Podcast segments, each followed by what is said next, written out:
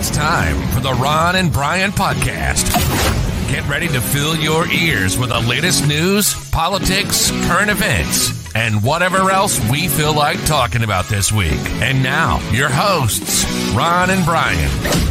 All right. Good evening, everybody. It is Sunday night. It's eight o'clock, and it is time once again for the Ron and Brian podcast. Not just the Ron and Brian podcast, but episode 282 of the Ron and Brian podcast. Brian, uh, no one thought it would have gotten this far. Many people hoped it wouldn't get this far, but here we are. The number of parlays that DraftKings was sending us that involved us not reaching episode 282 um, I mean, us, uh, you know, us continuing this podcast, showing the dedication, not just to ourselves, but more so to our fans. Um, this has been a great bet for for Vegas. They've made a lot of money off of us, and uh, I'm assuming we're going to get a cut at some point. You would think so. You would hope. I'd like to think so. so how are you? You look uh, wonderful. No, no, you, no, no. my friend, you look wonderful. You look wonderful. I got to tell you. It's uh, you know, I, I try not to shave on the weekends. I have very sensitive skin. I try and just you know let it grow in naturally, and then uh, just uh, torture my face on Monday mornings with a shave. Now, when you say that you are torturing your face for a Monday morning, now is that when you get out of your bathroom walk eight feet over and go into your home office where you spend the rest of the day? Actually, I will be leaving the house tomorrow. I have places to be tomorrow, Brian. So uh, wow. it just shows what you know. Apparently, I don't know anything, but we'll we'll we'll talk about your travels because I I believe you had an interesting trip earlier this week. I was on the road yet again, but like you said, uh, let's get things rolling. As always, drink of the week. Na zdrowie! Salud! Drink of the week. Pleasure. Who's? Drink of the week. Drink of the week. Drink of the week. Drink of Brian, what are you drinking this week? This week we're going all the way out to Scotland Again, it's another beer that I snuck back into the country. I snuck. I, I literally had um, uh, one piece of overweight luggage on my return about two months ago, stacked full of beer. We're going back to a Brew Dog Brewery, and this one's this one's a punk IPA. And what? How do we know that it's punk? I'll tell you how we know that it's punk, Ron, because it is um, just it is an audacious onslaught of unapologetic flavors that will rock your taste buds to its core. Crashing in at 7.5% ABV, Brewdog Punk IPA is a furious fusion of untamed hops and devilish malt. Pine, citrus, and lemon dance a wild tango alongside a kick of bitterness, leaving me with a linger rebellious bite that echoes, Eight sip! Well, if I remember, you weren't a huge fan of the last Brewdog uh, you brought to the show. What's your thoughts on this one? You're taking a second sip. It's a quizzical look. You might not be certain as to how you like it. This is not a good beer. It's, it's, I, you know, I'm going to tell you something. Every now and then, I got to, I, I sit there and say to myself, you know, you know, I, I've, I've stuck to pilsners and lagers, and I know that that is my safe space Right. I know that is my my in my lane, as the uh, kids like to say. Every now and then, I'd like to say maybe I'm missing out on that hazy IPA. Maybe there's a beer out there I want to drink. Mm. That's not it. This, if you were to take the the the um uh the drink mat that's at the right. bar, at, at, the bar and right. pour it into a glass, I'm going to say it is something similar to this. I do not um I do not pick up any scent of a lemon. Okay. There's no citrus. It does. It tastes like I'm drinking pine. um, but that's not necessarily a good thing. So Billy asked um, a good question. Did it did it go flat in transit? I mean, do you think possibly uh, the change in air pressure uh, transporting it on the plane? No. Uh, you just think it's just a bad beer? No, because I've I brought back beers that I very much enjoyed. Okay, um, true. I, I, I, you know, I just hey, IPAs are just not my thing, but you know what? I'm going to power through it. And I have a second one right here in my beer fridge, which will also go down today. but I'll also do a also have a shot of Jameson whiskey right now. Well, we uh, we respect your whiskey drinking, if nothing else. If you don't respect anything, at least respect my shot glass. Look at that nice. beautiful thing. It's, it's quality product, which we still have available on our web store, but we'll talk more about that uh, later on in the show as people prepare for holiday shopping. Ron, Yes, sir. what are you drinking? Uh, so this week I am in the spirit, Brian, uh, going out to Pittsburgh for Penn Brewery. Uh, they call refer to themselves as Pittsburgh's microbrewery. This is their uh, Saint Nicholas Bock beer. Got a little fancy picture of St. Nicholas on there. This is one of their seasonal beers. It's a holiday European style Bock beer, a very rich, strong, multi lager, dark ruby in color with notes of chocolate and uh, roasted malt. Uh, they also make this in a reserve version, uh, which is a higher ABV of 9%. This one's only six and a half. Um, and it holds a silver medal uh, from the 2011 Great American Beer Festival. So there is that. It's got a nice uh, That's a Bock color. it. That is a Bock color, clear. Um, let's have a sip here. He takes his sip. He's pondering, pondering Oh, his. That's Ooh, nice. He likes. I could I could use it to have a little bit more of a kick to it, but this is a nice Oh. Bock beer. Mm. Now, um, the uh, my my my real experience with Bock beer was Shiner Bock, which I got Yes. introduced when I was in Texas several years back. For all my Misfits fans, yes, Texas is the reason. Um, Ron, describe your beer. What are you experiencing as you drink it? I mean, it's it's smooth. It's got a nice uh, a nice body to it. Not too overly carbonated. I have had Shiner Bock, which is a very good beer. I would actually say this is a little bit better. Really, Smidge, just a smidge, a smidge. just a smidge, Captain. Boy, Peaky Blinders. I don't know. I drinking my punk IPA, which I think tastes like piss. All right, next up, you longtime listeners know what time it is. It's time for Beef of the Week.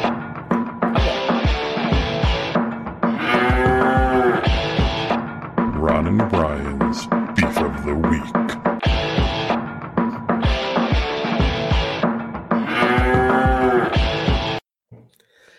Brian, what's, what's bothering you this week? Uh, my my my beef this week is people who um want to shit on other people's parades. Hmm. Um, okay. You know, I've you know I I really do think, and I, I know a lot of people will sit there and say that I am not an example of good behavior. That I am not someone who exemplifies having a strong moral code, ethics, values, etc. Some of those people may be in the chat right now. I'm not. I'm not. I'm just pontificating. Maybe. Right. Um, here, Ali, already Brian's beef is with himself. Um, you know what? I- I'm going to say this, Ali, and you know, maybe, maybe, um, one is never too old to learn new lessons. Okay. I think that I have, you know, as as in recent years, tried to avoid, um, you know, shitting on other people's parades, and when they when other people are doing things that they like, and I may not, I'll shit on them in, in private, but I don't feel the need to go public with Okay, shitting I- on them. I, I, I was just wondering when you're going to clarify that. Just not in public. You do it behind their back. Right, not in public. They don't need to know that I'm shitting on their good time. Let them have their good time. For instance, yeah, exactly.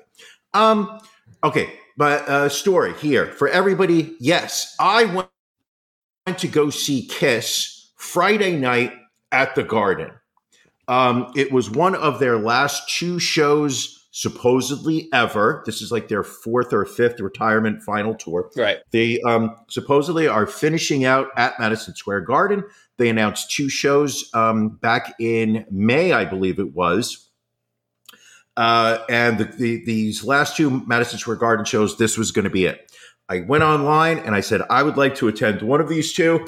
I bought tickets. Um, as the uh, you know event got closer and closer, especially this week, my Facebook feed was um, uh, had a lot of posts from people um, talking about uh, how they were excited to go, looking for tickets, whatnot. And one of the things that truly bothered me was looking at the number of posts from people who were sitting there talking about how this isn't the real Kiss. It's not the original four. Fuck these guys. This is a cash grab.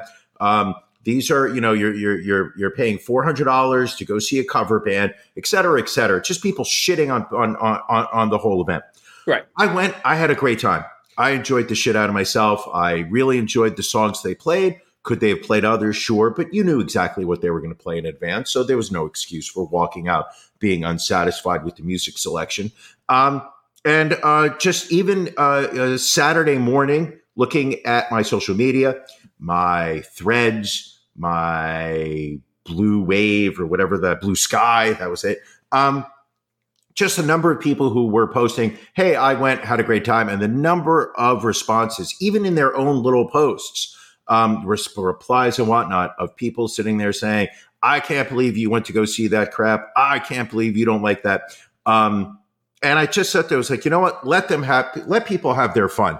Um, trash them in private. That's, that's, that's really my beef of the week is people trashing each other in public, um, for trying to have a good time. Glad I got that off my chest. Really brings up a good point. Everything Kiss has done for years has been a cash grab. Um, I would point you to I would point you towards the Kiss coffin uh, that Gene Simmons was hawking like 15 years ago. Um, I- and truly, Still available. after- what was that? What was that 1978 TV show they did or movie? It was uh, Kiss Yes. versus the Phantom of the Park or something like that. Some fan, yeah, something like that. Like they've always been like I don't want to say I don't want to say they've never really been like a serious rock band, but they've always been a rock band that I don't think necessarily took themselves seriously and like Having wanted to have um, a good having a- time and and that was kind of their thing. always uh, you know having uh, uh, read paul stanley's autobiography one of two um, the thing that i learned from him was that very early on he and gene sat there and realized we are not great musicians but that doesn't mean that we cannot be a great band. So for them it was all part of making the kiss experience as a whole larger than just the quality of their music which is why you've got ca- crazy why they were you know one of the forefronts of crazy pyrotechnics and um, you know loud uh, explosions. It was um, you know uh, it was it's all about the show not necessarily just um, about the artistry of the songs. Um, so i had a good time and at the end of the day that's what counts to me. I don't need Exactly. your shitty comments on facebook or instagram or x or threads Ron, Or yes. Yes, sir. what's, what's bothering you? My beef this week, Brian. My beef this week is with the uh the Boston accent, which I think we can all agree is just a horrible accent. Um Trash. just, it's just Trash. trash. accent. Uh, you know, and listen, I understand. You know, there's there's a New York accent, there's a New Jersey accent, there's a Philly accent. Someone did comment to me. Uh, they were remarking how quickly um, you lost your New York accent, and I said, well, you know, I don't know if you understand when you move out of the state of New York, you pretty quickly within a week or two lose all affiliation with all things New York. So, uh, Mhm. side note, sorry, I got off on a tangent there. Uh, but as you mentioned, I was traveling this week uh, for work. I was in uh, the city of Boston um, for a couple of days and Mhm. flying, you know, and again, you hear it and it, it kind of sinks into your skull and it rattles around a bit. But I had an early morning flight back on, I don't know, Thursday I came back and we get on the airplane and you know the uh the uh the the the flight attendant he's like understand this is an early morning flight um but you know i'm going to try and keep it quiet just you know so you, you can get some rest. No nothing but important announcements which true no important announcements until it came time to hawk the uh, american airlines credit card which they do so often. But it's Yeah, yeah. it was it was so as as some of you know you get the the card benefits that you have here. So uh, if you can apply to the american airlines card and you know how you could apply uh, for that credit Huh. card brian How? How? just sca- just scan the qr code and you can get an application qr yeah. and i was just like i can't i can't anymore i'm like get me on the ground in philadelphia it was just i can't i, I don't i don't need it i don't want it i don't like it That's all I got. Now, at any point, did he any did he offer you any coffee or water? He was water. like, "What can I what can I get for you, sir? Coffee, coffee? Would you like coffee?" Coffee, a little Dunkin', American Ron's on Dunkin'. Oh no, it's not Dunkin' up there. It's Dunks. Can I get you some Dunks? Oh, it just oh, it just aggravates me. Just just drives me crazy. Boston loves their Dunkin' Donuts. Yes, they do. It's Dunks, Brian. Hey, let's go get some Dunks. Get Now, a did you at least get at Dunks? Did you get any good food while you were in Boston? Boston does have a reputation for some some uh, uh, quality food. Um, I did not, but I did not have seafood. Oh. I usually I didn't have a chance to have seafood. Um, normally uh, their seafood's very good, but it was not a great uh, food experience. What are you gonna Okay, do? Sorry. Yeah. Listen, not a, it wasn't. Listen, if that was the best, uh, the worst time of my week, it wasn't a bad week. So we'll go with It that. was the best of weeks. It was the worst of weeks. Yeah. You're like uh, you're like a poet sometimes, Brian. I know. I know. I know. All right. Uh, what else do we got? Oh, what else do we got? We got 45 minutes at least to do. So I guess we should go through the agenda here. What do Can you we want hawk the merch store?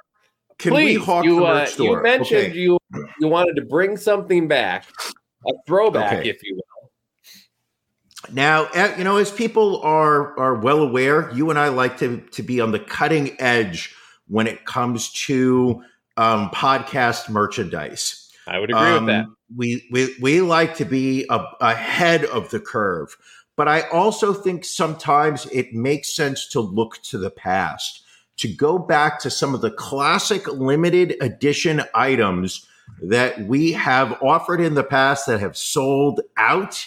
Um, things that people clamored for, but we had said, listen, these are going to be in print only for a certain period of time. All right, real quick, um, if I can, can you can you just hit pause for a second?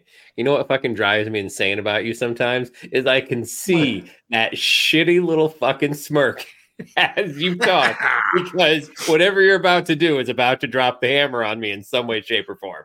Yes, of course, of course. So I would like continue. Okay, so I think that we all should go back in time to about one year ago when this podcast was. We were living in some very dark days. You had been champion probably, I think, going on your 22nd year in a row. Um, your dictating um, terms were, you know, it was, um, listen, we were all just living off the crumbs of the plate that is that, that you were were were deciding we could have. Um, you know, not letting me wear certain things, announcing to fans what they could and could not support. And people were sitting there and just saying, listen, we need something fresh. We need something new. We need this podcast is is not what it used to be. We need to make this podcast great again. And we were like, you want to make the Ron and Brian podcast great again? And they said, yes. So we came out with this hat that says "Make the Ron and Brian podcast great again." Um, uh, supporters of Brian, uh, me myself, I went out bought this hat in droves. Um, it was very popular for the fall of 2022 going into 2023. I know a lot of people were saying they were wearing their "Make the Ron and Brian podcast great again" hat during the Super Bowl this past February. Um, you know, it's now as we approach the one year mark, we understand that the podcast is becoming great. And with the second term, I will make it even greater. So if you want to, if you want your own make the Ron and Brian podcast great again, these are retro hats. This is not currently. We are get we are becoming great again after all the years when Ron threw us back into the Stone Ages. You can get your own Make the Ron and Brian podcast great again hat. Go to our store. These will be available tomorrow. So if you're watching this live um, uh, on December 4th at 5 a.m. Pacific Standard Time, you will be ordered to get your retro Make the Ron and Brian podcast great again hat. I mean, I, I guess kudos to you for bringing it back. We're bringing it back. This is going to be, you know, a talking item everybody will be proud of. Everybody's going to will be a talking item. When, when you put this hat on, you're going to remember the dark days when Ron was champion and say, never again, Ron. Never again will you be champion. And I'd like to remind everybody, Ron, what's the week of our presidential debate? Uh, it's the uh, the first uh, Sunday in February, whatever that day. Is. Correct. I'll be wearing this hat proudly to remind people of just how bad things got with Ron as champion. I have my belt right over there, but I'm not going to step away from the screen because I don't trust you, you dirty rat. Ron, Yes, sir. moving on. Where what are we up to?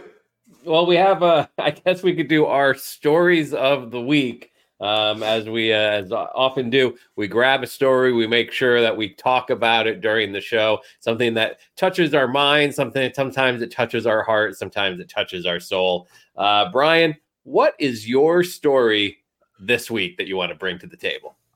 Listen, um, you know I'm all about love.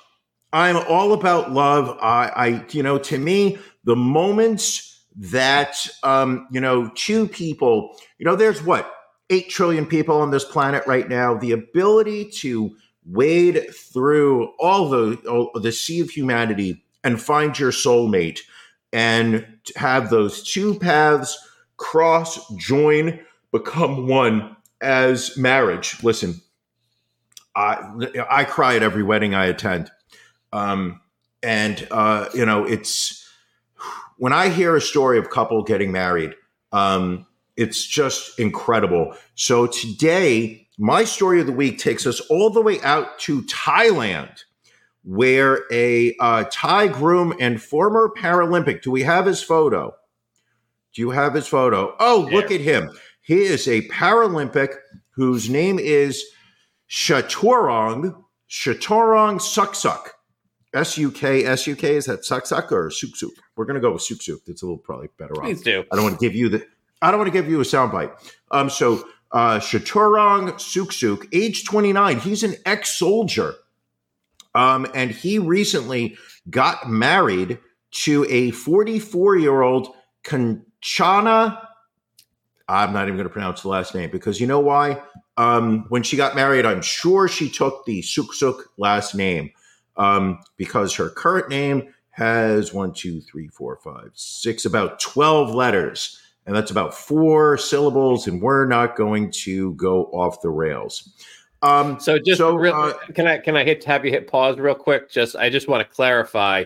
So it, it- so a woman should not expect society to learn her name. She should take on the name of the patriarchy uh, once she gets married. so Please, please continue. cannot believe I just walked into that one. So, uh, Shatorong, um, he's 29. He is getting married to Oh wait, so Shot- how many how many letters are in his first name? one, two, three, four, nine. And we're going to pronounce her last name. It's Pachunthwick. Pa- Pachunthwick. Yes, her last name, her name is Kachana Pun- Pachunchik. Ah, fuck, I'm ruining it. Anyway, they're from North Thailand. This past Saturday, they got married. Um, at the height of the festivities, uh, abruptly left the reception and went out to his car. He returned a short time later, brandishing a nine millimeter pistol, and opened fire, shooting and killing his new wife, his 62 year old mother, King Thong Klajo, and his 38 year old sister, called Nipa Manato. Um, this is all according to our friends over at the Bangkok Post. Um, two wedding guests were also hit by stray bullets, killing a 50 year old man and leaving a 28 year old man wounded, who I think may be a future Paralympic athlete. Um, then shot himself and died on the spot. Apparently, according to um, wedding guests, Chaturang was um, quite intoxicated at the time and got into an argument with his new bride shortly uh, uh, after the ceremony. Uh, people claim that Chaturang had always uh, reported himself feeling insecure about the 15 year old gap between their ages. So, my story of the week is a 28 year old um, Chaturang from Thailand who killed his wife on his wedding day at the ceremony. I mean, that seemed Ron, I seemed ch- tragic. I challenge you, Ron, to find a story with as many challenging names as I did. I mean, I'm going to go out on a limb and say that I my story is uh, is not as challenging, uh, but my story uh, goes back to last week's football game against the Kansas City Chiefs and the Las Vegas Raiders. Brian, do you remember uh, this photo kind of circulating around Ah. of a uh, a young Chiefs fan um, in the uh, in the stands at uh, in Las Vegas? Um, he's got his Chiefs jersey. He's got the headdress on. I don't want to see that. uh, I can't. It's so now- offensive. Brian, well, and to Yes. to your point, from this angle, and this was the photo that really got spread So through a lot of the major media. So outlets. offensive. It would appear that this young man is in blackface. But Brian, I would like to show you another photo from another angle, if I may be so bold. Can I? Posted on uh, social media by his mother. Be bold. Um, Be bold. It actually was, he was just wearing red on one side of his face, black on the other side. He was wearing the Chiefs colors on his face. Uh, this is Holden Armenta, uh, a uh, apparently lifelong Chiefs fan. Um, his mother came to his defense on social media saying, You're only looking at this from one angle. And then people said, Oh, well, what about the headdress? Uh, why are you wearing a headdress? These are banned at Arrowhead Stadium. I mean, fine, you can wear them in Las Vegas, but what about the headdress? Uh, and as it turns out, uh, the kid is uh, Native American. So But if it's banned, then isn't it banned regardless of who's wearing it? he it was I- it's I mean- banned in it's banned in Arrowhead Stadium. This was a road game um, at the at the Raiders Stadium. So it's okay to be racist on the road? Well, how is he racist if he is wearing a headdress from his own culture? I think we can all agree that African Americans using the N word is problematic. Okay, is that is that the angle you're? So just to make sure, I want to make sure I'm, I'm quoting you correctly. Uh, an Indian headdress equates to the N word in your book. If you are a Native American, I would say that you would be feeling um, that it is uh, not quite the equivalent, but pretty damn close. Pretty damn close. Um, and I think it's all part of us be, being better people to others, being cognizant of the sensitivity of our actions um, towards other people. All right. Uh, so to wrap up that story, middle-aged white man says he can comment on what Native Americans should think and feel. It's time for NFL locks of the week.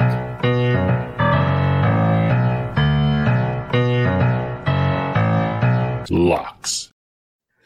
Brian, that red hat is really suiting you this uh, this week. Uh, but also, uh, I have to give you congratulations. Um, Please yet again, um, a solid two and zero week. Uh, you had the uh, the LA Chargers minus four uh, against the Patriots. Uh, both teams, to be fair, stunk up the field today, uh, but the Chargers end up winning uh, six to nothing. And then you took Indy minus one at Tennessee. This one, this one I thought was the game. I thought the streak Mhm. was going to end. Um, Tennessee was head ahead for uh, much of the game. Um, Indiana, Indianapolis comes back, ties it, uh, wins it with a field goal in overtime, 31-28, uh, keeping you a perfect. I mean, what are we at? 26 and 0 so far this season. Mhm, Just mhm, amazing. mhm. I'm no longer amazed, Ron. Um, I feel like all I have done this season is just kept, kept pace with your um, uh, uh, torrent of victories. Um, you sat there, you looked at the Cowboys minus seven over Seattle, you saw the atrocious performance that the Seahawks put on on Thanksgiving Day against whomever it was they were playing. Um, you sat there and said, you know what? I don't know if the Seattle Seahawks are going to win this game, but they're definitely going to cover. You take those points. Cowboys win only by six. Once again, Ron, you love to shave that garlic very, very close. Um, Texans minus three over the Broncos. They win easily by five. Ron, you go 2 and 0, 26 and 0 for the season. Uh, how do you keep doing it? you know it, it's it, it does get tougher each and every week uh, but it's just it's looking at the games that make sense to me and just you, you go with your heart sometimes and other times you go with your head Who do you have in week 14 coming up? Ooh. I like a couple of road favorites next weekend, Brian. Jacksonville minus three at Cleveland and uh, Detroit Lions. The nine and three Detroit Lions. I didn't realize how good their record was. Uh, minus five at Chicago. Uh, who do you like next week, Brian? I'm loving the Vikings. Um, minus one at the Raiders. Raiders have been very disappointing this year, even at home. And then listen, if you want to print money, you bet against the New Jersey Jets. Texans laying four and a half. You could double that number, and I still say you make that bet. Um, those are my locks of the week. All right. So make sure you tune in next week to see um, if our streaks can continue with our NFL locks of the week. Uh, one streak coming to an end, Brian.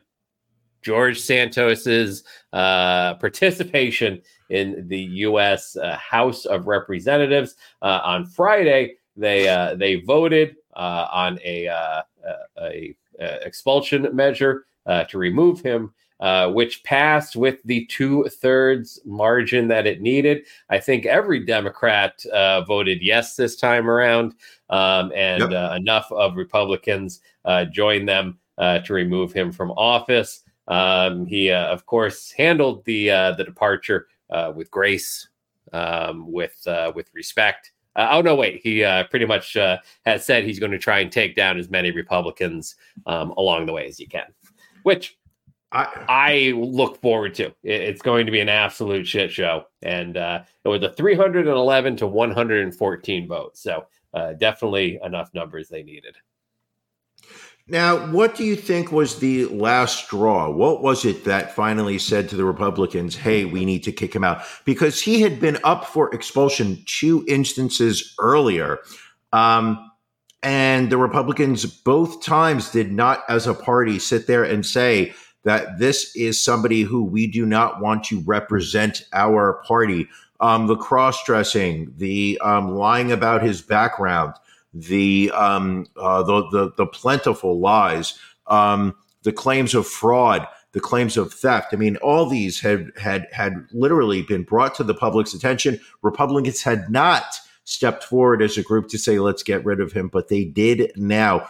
What changed?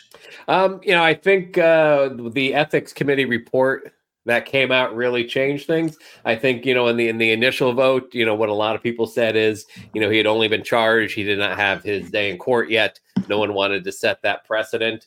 Um, but when when the uh, ethics committee came back with their report showing numerous major violations um, of the Ethics in Government Act, um, I think that's what really um, pushed people over to getting rid of him. Now, is this the first time that the Republicans over the past couple of years have cared about the ethics committee? Um, because, um, like, yeah, I, I I remember them.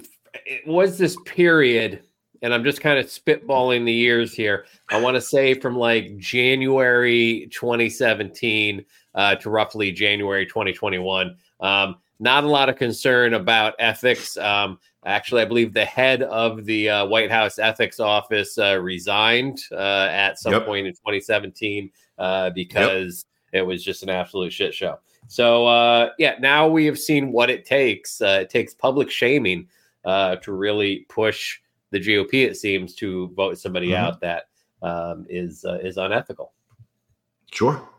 Um, well, I, you know, our, our long national nightmare is over. I now have, um, I mean, let's be honest. I left New York because, um, uh, primarily because of George Santos. I, sure. I, I moved over to New Jersey simply because I could not continue to live in a state that had elected a man like George Santos into the House of Representatives, a man who lied, cheated, and stole his entire way.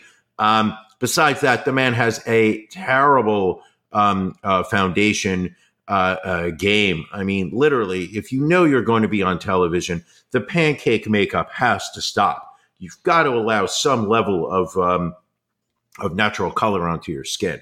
Uh, just atrocious. RuPaul right. would, would would have mocked him. Um, now, uh, other people in trouble uh, legally. Uh, soccer star Cristiano Ronaldo. Uh, he has been hit with a $1 billion lawsuit uh, for his role uh, in promoting uh, non fungible tokens issued by cryptocurrency exchange Binance. Uh, Brian, you are our senior finance slash cyber coin slash NFT Sure. specialist. Um, Sure. Tell us, tell us what the what's going on in this story. Listen, this is nothing more than a simple case of investors losing money and deciding somebody needs to be blamed for it. So we've got Cristiano Ronaldo. He is a soccer player, world renowned. I believe he's Brazilian, but has been playing in Europe Uh, for most of his career. Portuguese. He's Portuguese. Why do I think he was? He's been.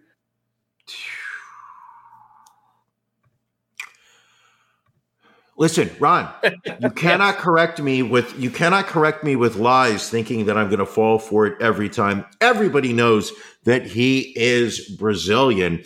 Um, right. However, he he took on a, a, you know fanciful um, uh, sponsorship deal not that long ago, um, where he was paid. How, what was the dollar number? I think about um, he was paid in excess of couple hundred million. I'm assuming. It was it was a big number. I forget what the what the total amount was. Um, but also that yeah. he could hawk NFTs. We know that NFTs are our future. They are non-fungible tokens. Um, I own NFT. Um, I, I know Ron, you're still trying to set up your digital wallet. You're trying to get on the blockchain. Um, very but my real my real question to you is this: I feel like we are are approaching a point where um, people who during the early days of the pandemic suddenly started, um, you know, uh, uh, uh, stonking, if you would, people who started to really start promoting their um, their stock picks, their NFT picks.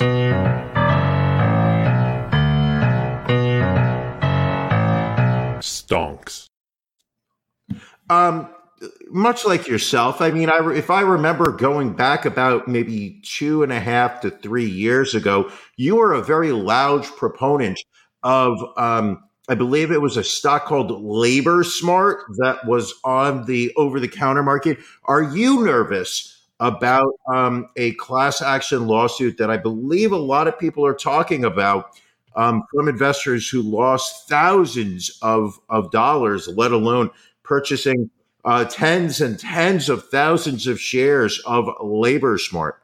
I know Well- at one point you were you were you were um, hyping people to drink hydrogen water, um, and you were drinking it yourself. I do recall you at some point saying that it was causing gangrenous um, lesions on your thighs, but you were still going to because you wanted to see if you could get the stock up to ten cents a share. Ron, are you feeling nervous? Uh, I'm not feeling nervous. You know, I've had conversations with my cadre of lawyers out there, and it, you know, it seems like there was some confusion. You know, uh, when I talked about labor smart, you know, I talked about taking a large short position, um, anticipating that the stock was going to go down. Uh, apparently, there were some less savvy investors out there who just bought the stock outright. Um, who you know, obviously, that's just not a great idea for people to have done. Um, so I think you know, again, when when should a lawsuit come come about, and should this play its way through the courts, uh, I think I'll be okay. Diamond hands, Ron. Diamond hands. Diamond That's hands. Gotta be diamond. Diamond hand. Diamond Still hands. holding 100,000 shares of Labor Smart. Yes. I've heard that it is difficult to unload uh, labor smart stock right now. I believe if you're in the United States of America, continental, that is, you are not able to sell your shares. If you were in Canada, you could sell shares of Labor Smart. Um, I'm stuck holding the bag, I think is the phrase you're looking for, Ron. Uh, maybe in your travels, you could travel to Canada and maybe uh, do your uh, sell your stocks up there. Ron, if I'm going to Canada, I'm buying more Labor Smart. I'm not selling. I am not selling. I'm in it for the long haul. Listen, uh, you know, sometimes you've got short holds, sometimes you've got long holds, and I think you know this is this is the definition of a uh, of a long hold. There we go. All right, Brian, uh, it's time to get to our segment that so many people love. They love to hate it because it's often uh, disturbing, and that is uh, "But the Drag Queens," uh, where we we talk about you know the drag queens, Brian. as They're the so many- problem. They're the problem, uh, as we hear so often, and uh, we attempt to find some stories um, that back that up. Uh, it's been a little bit challenging. We've got a few stories this week. Let's see um, if we've got anything here. This first individual, he not a teacher. Okay, good start. Drag queen though. Um, reading through real quick. Not a teacher. Not a uh, not a police officer. Oh no, this is a uh, a senior Pentagon official uh, who oversaw federally operated school systems in the Americas. Um, he has been arrested in a Georgia human trafficking sting. Um, the Coweta County Sheriff's Office last week announced the arrests of 26 people, including Stephen Hovanik, former chief of staff for the Americas Division of the Department of Defense Education Activity, um, in connection with an alleged human trafficking ring.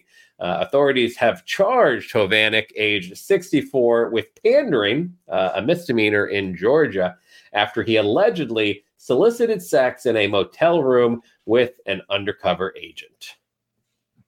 That's awful. But Brian, as we so often say, um, it's the uh, it's the drag queens that are the problem. They're they're the problem.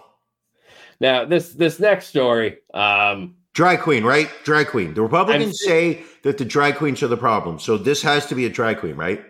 I'm seeing long blonde hair, potentially a wig. I mean, I have to think Mhm. if if someone's going to qualify as a drag queen, um, it's going to be this individual. Let me pull up the photo here. And no, unfortunately, Brian, this is a Florida woman who pretended to be a 14 year old homeschooled child to prey on middle schoolers for sex. Uh, this is Alyssa Ann Zinger. Yeah, Zinger Ed. Uh, age 22, she was arrested last week for allegedly engaging in at least 30 sexual acts with at least one student and sending explicit videos to several more. Uh, she allegedly crafted her fake persona and communicated with her victims uh, on social media platforms, mainly Snapchat. Uh, multiple victims who attended Wilson Middle School in Tampa's Hyde Park neighborhood told police they believed that Zinger was their age but was homeschooled. Um, a, uh, a boy between the ages of 12 and 15 told police that the pair had sex multiple times and that Zinger sent him explicit photos and videos. Uh, she has pled, she's been charged with two counts of lewd and lascivious battery and five counts of lewd or lascivious molestation on a victim between the ages of 12 and 15 years old. She pled not guilty and was released from jail on the day of her arrest after posting $7,500 bond. So apparently in Florida, it's a crime, but they're not. They're, they're, they don't really mind taking you off the streets. It feels like a low number for bail. Like I know we're we're not huge proponents of the uh, the cash bail system, Sure, um, sure. but it, it it still feels like I don't know what's what's the word I'm looking for. Uh, not enough. No, it seems like this woman is a threat to children in her area. Um, Let's see Terrible. who else do we have here. I've got a third story. We have to find a drag queen somewhere in here. Um, and no, yet again, not. This is a pastor of a California church who was arrested for allegedly molesting one of his congregants when she was only a young teenager. This is Victor Manuel Hernandez Pineda, uh, the director of Iglesia Pentecostes Movimiento de Gloria. Um, he was arrested Friday after an investigation was launched uh, back on November 9th. Uh, the 53 year old spiritual leader was taken into, into custody on suspicion of three counts of kidnapping and four counts of molesting a girl younger than 14. Uh, the victim was a, uh, a member of his church, uh, Karen Cifuentes, now age 21, uh, recently told her parents about the acts committed against her by Hernandez Pineda when she was only 13 years old. So not a drag queen, but he is the problem. Correct. And uh, he is being held on $7 million bail, uh, and authorities are investigating uh, as if he had more potential victims. That's a bail. Hold on. Now you're telling me he got $7 million bail and the other girl got 7500 Um, well, it, she paid, it was got bond. 7500 bonds, so it was probably 75 75,000. And he got Yeah. seven million. Okay. He got 7 million. Feels like a double standard there, people. Justice does not seem to be blind. Uh, it's listen. One could argue, perhaps you know, white woman gets a light lighter uh, bail in Florida. Who knows? Who knows? Uh, but you know Uh, what? I'm sure we can trust the military, Ron. I'm sure we can trust the military. You would hope, Brian. Uh, you would hope, but unfortunately, we have to tell the story of Gunnery Sergeant Christopher Champagne, age 36, uh, who is being investigated for stalking and harassing a 17 year old female recruit. Um, and also, he wrote about uh, a memoir about their quote scandalous romantic relationships. Um, he wrote a book called Cosette's Decision, uh, in which he openly admits to having a quote burning white hot relationship uh, with the young girl, um, whose real name is not being uh, released because she is under uh, 18. Um, after being guilted into a relationship with the recruiter, uh, the pair allegedly messaged on Snapchat, had unprotected sex, filmed sex tapes, and spent three or four nights together each week um, as she told her parents she was staying with a friend. Um, the uh, the girl's mother uh, says that the champagne became a terrifying and controlling presence in her life. Showed up at their home twice in one hour, uh, leaving two bottles of whiskey and a bizarre note uh, thanking the young recruit for inviting him over for Christmas. Eight months later, uh, it was that event that prompted the girl to open up to her family about the relationship that was going on in secret. Ugh. So Ugh. I don't. And he wrote a book about it. He wrote a He book, wrote a- not, not a published book, more of I guess a blog, really a blog. I would say it's a self-published book. I think he tried to get this printed on uh, by Amazon. Amazon will print your um, uh, uh, independent books. All right. Well, then I mean, I guess we can also blame uh, Jeff Bezos for for all this. I think we can blame him for a lot worse than just this dude. Uh, Brian, Just another uh, another important question to ask you. Sure. What do we got? What are you watching? Oh, this week I finished watching Lessons in Chemistry Okay. on Apple TV, and I was um, I am I am disappointed that I have to say this, but I was um, absolutely let down by it. Um, it starts off as the story of a um, woman who is in the chemistry field. She is suffering from um, uh, sexism, from genderism. She is su- suffering from uh, uh, discrimination in the workplace. And uh, through uh, some unfortunate and fortunate um, series of acts, finds herself the host of a um, of, of a home cooking show on television in the 50s. Had a very Mad Men vibe. I really um, liked the first couple episodes. Really thought this was going to be a show that I was going to really enjoy. Um, unfortunately, the last couple episodes, spoiler alert, um, really seem to be focused on um, the life of the male lead in the series, the man that she got together with, fell in love with. Um, where um, the story almost seemed to have moved on to being focused on who he was, what his background was. And I feel like her story got kind of pushed off to the side, or was suddenly being viewed as a function of what was going on in his life. Uh, very disappointed the way that show handled that uh, show. I don't believe there is going to be a season two. I think this was the series finale. Um, so uh, a show that I thought had such promise, um, I'm ending up with a thumbs down. I really wanted to see what um, you know, like what this was going to be um, and how her story was going to move on. I know Allie's probably going to sit there and say, "Oh well, Brian, I'm surprised you're complaining." The story about a woman shifted into being about a man, but no, I wanted to see her story for all eight episodes. Um, did not feel that they needed to transfer over to the story of the male lead. Ron, what are you watching? Um, so I watched uh, a new docu series on Netflix uh, called Bad Surgeon: Love Under the Knife. Uh, this was the story of a, uh, a surgeon, Doctor Paolo Macchiarini, um, who had what he- Hey, Macarini. who had developed what he claimed was a uh, revolutionary new plastic windpipe uh, that uh, could replace uh, if you had, had a windpipe injury or if you had cancer of the windpipe. Um, Sure. It is. It is not something that we currently have a, uh, a replacement for because of the nature of it. You can't put metal in there. You can't put other materials in there. Um, and so he he said he had this revolutionary treatment. Uh, come to find out, he really never tested it. He just started using humans as his guinea pigs. And in the meantime, also uh, was just a horrible person in his love life.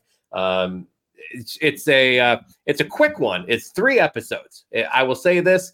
Normally, I, I Really? say docu series are a little too long. This one, I think, was the exact perfect length. Like it, it really like episode one does a great job of kind of setting it up, and you're you're like, all right, something's not quite right here. Episode two really hits you with all the bad shit that he's been doing, and then episode three, you you know, episode one and two is the fuck around part. Episode 3 is the find out, where he everything just comes crashing down on him. Um, so I would Mhm. recommend that. I, I we blew through that Okay. uh, in a day. Um, and I also watched the movie Oppenheimer um, out on streaming Oh. services now. Um, I liked it a lot more than I thought I was going to. You know, I at first I was like, yeah, three hours, like not a huge Cillian Murphy fan. Um, really well but done. you watched the Peaky Blinders. just really well done. Very uh very informative very informational very well acted well written. Um i would i would recommend it. I, I think you will highly enjoy it. I know you are Yeah. um you are you are a man who enjoys history. Um, I know you were a fan of the bombings at Hiroshima and Nagasaki, um, so this really will let you um, relive those. So I would I would highly recommend it. I would not recommend um, the new movie Family Switch uh, on Netflix, which my wife was like, "Oh, let's watch this." It's uh, it's Jennifer Garner, it's Ed Helms, um, and it is kind of a uh, I guess a Freaky Friday type thing where they're married, they've got two kids, boy and a girl, and through some weird anomaly, um, the parents and the kids switch bodies, and let me well let me oh, ask Oh, you a question because you are you are a movie fan correct you love movies i would i would i would fair to say love movies. Love movies. if if a movie has to set itself up to where it literally gives you all of the exposition and you can already guess the, the storyline within the first Sure. six or seven minutes do you think that's going to be a good movie No, not at all. I, I, I think you know in in you know I've taken a couple screenwriting classes in my day, um, and I think the whole thing they say is um, show, uh, but don't tell. You know, Right. if if you have to if you have to make it obvious to the viewer that this is what you are looking for, um, uh, you know, or, or what they can expect, then I, I I believe you've you have already failed as a writer. like they there's one point like you you start off right away with seeing there's a disconnect between the parents and the kids because the kids don't really like to celebrate christmas anymore and then you Sure. flash Uh. over to like a radio station going and don't forget there's that big uh, celestial anomaly that's taking place Sure. this evening once in a lifetime and then they do some other flat they do some other banter between the family and then jennifer garner's like hey guys let's have a quick family meeting because the next two days are going to be crazy. You know the, the daughter she's got that big soccer game. The son you've got that big test coming up. Hey husband you've got the big band performance and i've got the big presentation at work. And i'm like oh no. If they switch bodies that would be horrible. Um, How far did you make it, or did you watch the whole thing? Eight minutes. Eight minutes, and then you tapped out. Because I'm I'm just sitting there and I'm just like, and and and and my wife looked over at one point. She's like, "This is pretty bad, isn't it?" And I'm like, "Yes, yes, it is." Now, Allie says, "You know, we all know how the Titanic ended, but I would argue much better story, much better acting." Well, yeah, I mean, the story was about you know these two people, um, Rose and Jack. It wasn't about the Titanic sinking. You know, we Right. all, you know, when I when when, when you watch Oppenheimer, you know how that movie's going to end. It's going to end with him regretting his life's work. Um, But you still watch. I mean, had, did you did you at any point think of recreating um, the the the activity of the summer, which was Barbieheimer, where people watch Barbie and then watch Oppenheimer back to back? And, uh, It, Did ju- you it, consider felt, it yourself? felt like too much. I broke up. I broke up Oppenheimer into into two days because it was just it. It is long. really? Yes. Like there's a definite point midway that you can be like, all right, this is like they could have almost put an intermission in there. Like, all right, this is the first act, and now Sure. you can stop here and you can pick up the second act of this. Um, also, uh, I didn't realize Robert Downey Jr. was in the film. Um, I had no idea. fantastic performance by him. Always, he's great. I, except I found his his um, acting in Tropic Thunder very problematic. I, I can't get past. I can't give him a pass on that one. Um, uh, Ron, have we reached that age in life where we are now demanding an intermission in the middle of a movie because we have to get up and uh, stretch our legs and go to the bathroom? Are, are you now saying that you can't sit still for three hours? I'm just saying, you know, you get you get a little sleepy sometimes. I also tried to watch the uh, Hannah Waddingham uh, Christmas special uh, on Apple TV, Oh and again, Why? that just felt well. You know, it's the Christmas spirit, Brian. It's the holidays, it's the Christmas spirit, but it just felt very forced. Like the cast of uh, the cast of Ted Lasso was there. Um, the cast Sure. of what was the other uh, Game of Thrones was there. It just again, great singer. Um, I think also we had been listening to Christmas music in the car as I was being dragged from store to store ye- yesterday, um, doing some holiday shopping. So I think that also I was like, well, we've heard all these songs already today. So Um, yeah, I would say I have zero interest in watching that. I just don't think I can. I, I don't have that much in a. Um, I don't think I have that much holiday spirit. Well, you want to get, you know, you want to get your money out of your uh, Apple TV Plus subscription. So I was like, let's let's give it a shot. Um, Brian, Listen, we you- also You've got you've got a lot going on, and I give you a lot of credit. well, thank you. Um, we uh, we lost a uh, a number of people uh, this past week. It was probably one of the uh, one of the harsher weeks in uh, celebrity obituaries. Um, Yes. First up, let's discuss Shane MacGowan, uh, lead singer of the Pogues, passing away um, at the age of 65. Um, cause of death uh, was not im- uh, immediately clear, uh, but he apparently had had a number of recent health issues. Uh, probably about uh, a week and a half ago, um, his wife had posted a photo on uh, Twitter of him looking very gaunt and sickly. Um, so just uh, just you know, I know you're a fan of the Pogues. My wife's a fan of, course, the love Pogues. I'm not Love not overly familiar with them. Uh, I know the Listen. one Christmas tune. That's Yeah. the one thing I know. Listen, you listen to Fairy Tale of New York or The Old Main Drag, and um, you understand just how important the Pogues and more specifically Shane MacGowan was to this world. Um, Ron, actually, update since um, you last mentioned it. Uh, MacGowan died of pneumonia at the age of 65. His wife, Hmm. yeah, his wife announced just um, earlier uh, during the show. Well, that's a shame. 65. I still feel too young. Too young to go. Did you say that's a shame or did you say that's a shame? I, I said that's a shame. I will try to enunciate better. Um, also passing away this week, legendary producer Marty Krofft um, of the producing pair that put uh, HR Pufnstuf, uh, the Osmonds. Um, he was uh, he was part of uh, uh, his brother Sid. They were puppeteers who broke into television and ended up getting stars on the Hollywood Walk of Fame. Brian, Ron, you Ron, uh, you're you telling me who telling- no, are you telling me that Harvey J. Puffin stuff is a bigger death than Sandra Day O'Connor? No, we we we go up in in magnitude. Oh, so you're putting this guy in bigger magnitude than Shane MacGowan of the Pogues? Personally, I would, yes. This is why this country was in such sad state a year ago. We needed to make the Ron and Brian podcast great again because a puppeteer never matters when it comes to celebrity de- uh, obituaries. Shane MacGowan of the Pogues always counts more than a than than somebody who was a a producer of the Osmonds. This going back a year, make the Ronnie and Brian podcast great again. Retro merch in our merch store tomorrow morning, five o'clock West Coast time.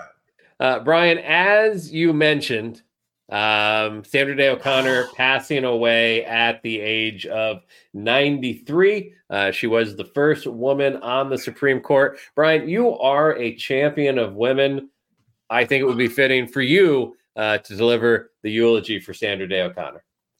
Listen, I think that you know, as uh, you know, uh, people in our age group, you know, born in the seventies, um, as children growing up, it was not uncommon for us to sit there, look to our mothers, and said, um, "Hey, mom, why is the Supreme Court filled with only white men? When are we going to have a woman on the Supreme Court?" There's a woman in our Supreme Court at the table every night when we sit down as a family.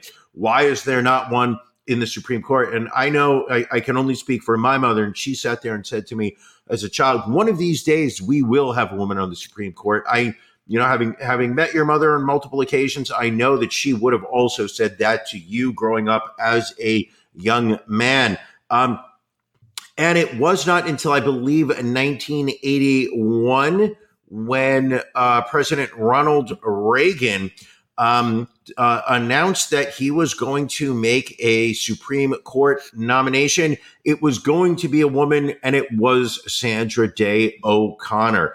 Um, died earlier this week from complications of dementia. She had lived in Arizona for most of her life.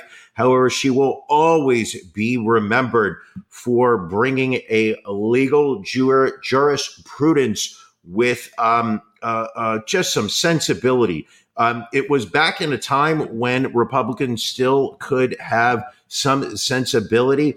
Um, she brought not just a woman's view, but also a humane view to um, such issues as affirmative action, abortion, voting rights, religion, federalism, sex discrimination, and other hot button subjects, Ron. Um, most people will remember her from her collection of essays that was published in 2003, The Majesty of the Law Reflections of a Supreme Court Justice. But the thing that most people do will not know and will probably never remember is that this woman had a incredible sense of humor. She was always cracking jokes in the Supreme Court um, hearings. Um, sat there, had a little fart meter um, that would sit there, and she pressed down on it. And in the middle of the Supreme Court, you you would just hear the noise, and she would look around, and nobody would blame her. Everybody would just assume it was one of the other um, uh, Supreme Court males. Uh, but just always knew how to crack up a room, light up a sky. Um, she will be sorely missed. Uh, I mean, Brian, you you will often sit and we'll discuss politics, and you will you will Sure. read a laundry list of things that Ronald Reagan did that you truly respect, and and you and I will will disagree on a lot of those things, but I think we agree that you know this was one of the things he got right was uh, was naming Sandra Day O'Connor to the Supreme Court. Sure, sure. I mean, you know, I mean, Reagan did a lot of things. You know, he um, he obtained legislation that stimulated local, uh, you know, economic growth. He he was able to curb um, uh, inflation. Uh, was able to cut down on unemployment. I mean, there were a lot of things about him that made him, uh, you know, he really achieved peace through strength, and that was something that we had failed um, during Jimmy Carter's uh, tenure in the White House. I could go on for hours. Would you like me to? You don't have to because I know you're going to want to talk about this next individual. Probably one of the most divisive passings this past week. Former Secretary of State Henry Kissinger passing away at the age of 100. Uh, a number of people uh, waiting for his passing. And uh, well, it finally happened, Brian, after a very long time. Uh, some people hail him uh, as the architect of a, a, new way of military might for this country. Uh, others uh, call him a war criminal. Where do you fall in that spectrum, Brian? Listen, any man who is um, responsible for the foreign policy that results in the death of three to four million people, I despise. Um, someone who introduced American carpet bombing, um, extending it past Vietnam during the war into Laos, Cambodia, um, overseeing the uh, military overthrow of democratically elected governments in Chile and Argentina um, I say uh, Kissinger is in hell right now. Let's all hope. We can only hope on that. Brian, it's almost time for us to wrap up here. As no, say that uh, is not so. Say that is not so. Let's go for is, another uh, hour. There will be a, a new merch drop uh, tomorrow on our web store. Brian bringing back the Make Ron and Brian podcast. Uh, great again hat. Uh, many people wanting to join the Murbergra movement. Um, so if you want to, go to Ron and Brian podcast.com. In addition, while you're there, why not sign up for our Patreon? Uh, there is a link there to join because we're going to do our After Dark in just 24 minutes. Uh, that is an extra half hour of content for our Patreon subscribers. Um, so we are gonna we are gonna be doing that later tonight. Um, what else do we have that you can find on that website, Brian? Oh, uh, oh, if you want to do a if you want to do a cameo, go to cameo.com forward slash Ron Brian podcast 8939. We had our very first cameo uh, request this past week. Um, so how was kudos. it, Ron? What were your thoughts? What were your thoughts, Ron? I, I thought it went well. Uh, we got a five star review from the individual that mm-hmm. purchased it. So, um, you know, I just, I, I think, you know, I think this is the wave of the future is us doing, handling whatever this, whatever it is. You want to wish somebody happy birthday. Uh, you want to get engaged. You want to break up with somebody. We can handle all that for just ten dollars.